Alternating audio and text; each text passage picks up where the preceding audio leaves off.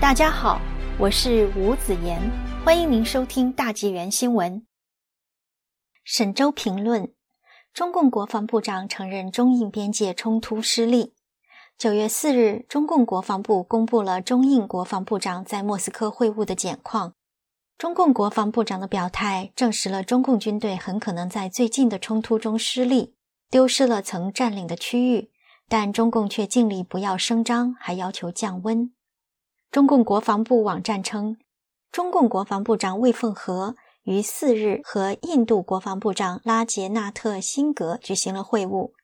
魏凤和表示，造成当前中印边境紧张局势的起因和真相十分清楚，责任完全在印方，中国的领土一寸也不能丢，中国军队完全有决心、有能力、有信心维护国家主权和领土完整。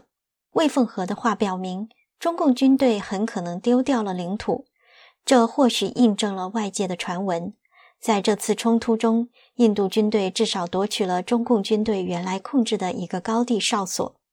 魏凤和认为，印度应该承担完全责任，但印度国防部长辛格也指责中共士兵在沿线改变了现状，并认定中共士兵的行动是侵略行为。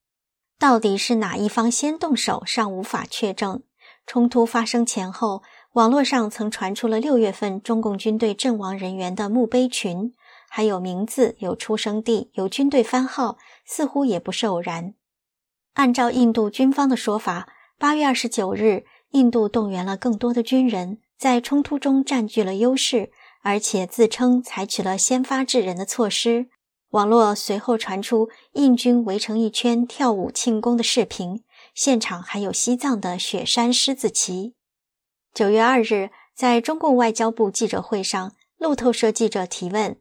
印方说藏人部队是印度军队的重要组成部分，因为他们拥有最好的高海拔地区战斗能力。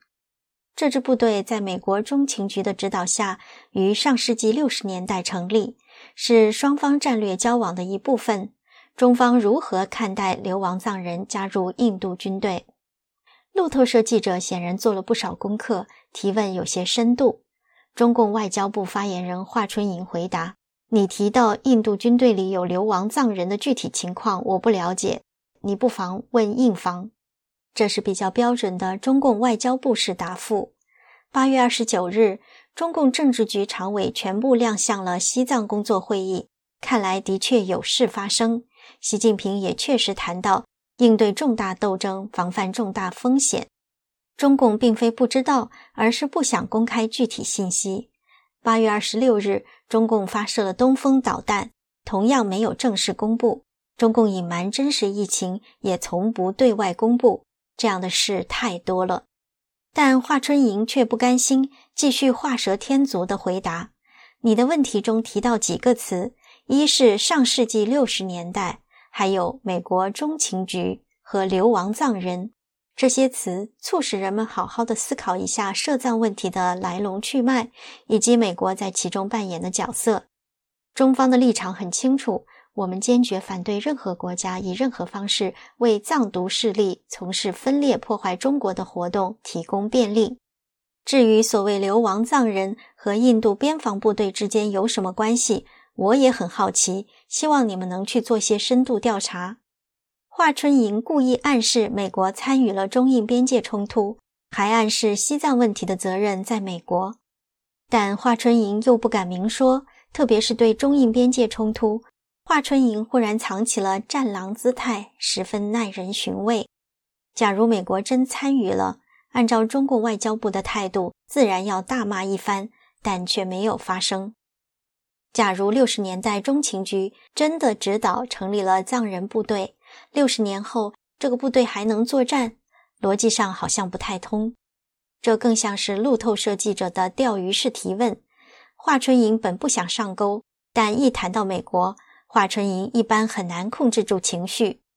更奇怪的是，华春莹也没有强力谴责印度，看来中共高层早有指示，不可轻易再惹事。中共国防部长魏凤和也说，双方应认真落实习近平主席和莫迪总理达成的重要共识，坚持通过对话协商解决问题，加强对一线部队管控，不越过当前实控线进行挑衅，不采取任何可能引发局势升温的举动，不刻意炒作和传播负面信息，推动当前事态尽快降温缓和。中共丢了领土，不但没有要求归还，还不想传播负面信息，更要尽快降温缓和。与6月份的冲突相比，中共的姿态摆得更低了。看起来，中共高层内外压力太大，不敢再四面出击，只能暂时吃哑巴亏。中共在西面对印度放软，不惜丧失领土，但在东面，中共几乎每天都在威胁攻台，可见中共并不真正关心领土。印度的声明说，当前的局势应该负责任地处理，任何一方都不应采取任何可能使局势复杂化或使边界地区的事情升级的进一步行动。双方应继续进行讨论，包括通过外交和军事渠道，以确保完全脱离接触，逐步降级，以及全面恢复和平与安宁。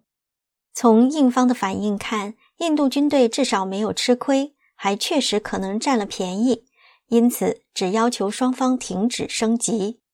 几个月前，中共为转移内外矛盾，四面出击，包括在中印边界挑起冲突，随后发现形势不妙，赶快偃旗息鼓。如今，中共面临的风险更高，也只能迅速降温了。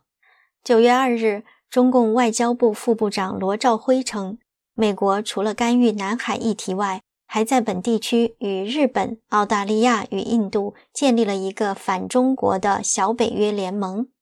更令中共难受的是，9月2日，德国宣布了印度太平洋准则，表示要使经济伙伴关系多样化，以减少对单一国家的依赖关系，并帮助塑造未来的国际秩序。德国等于在应和美国的印太战略。这或许是中共要求降温的真正原因。如果再有其他国家，甚至欧洲加入亚洲北约，中共剩下的日子就得掰手指头算了。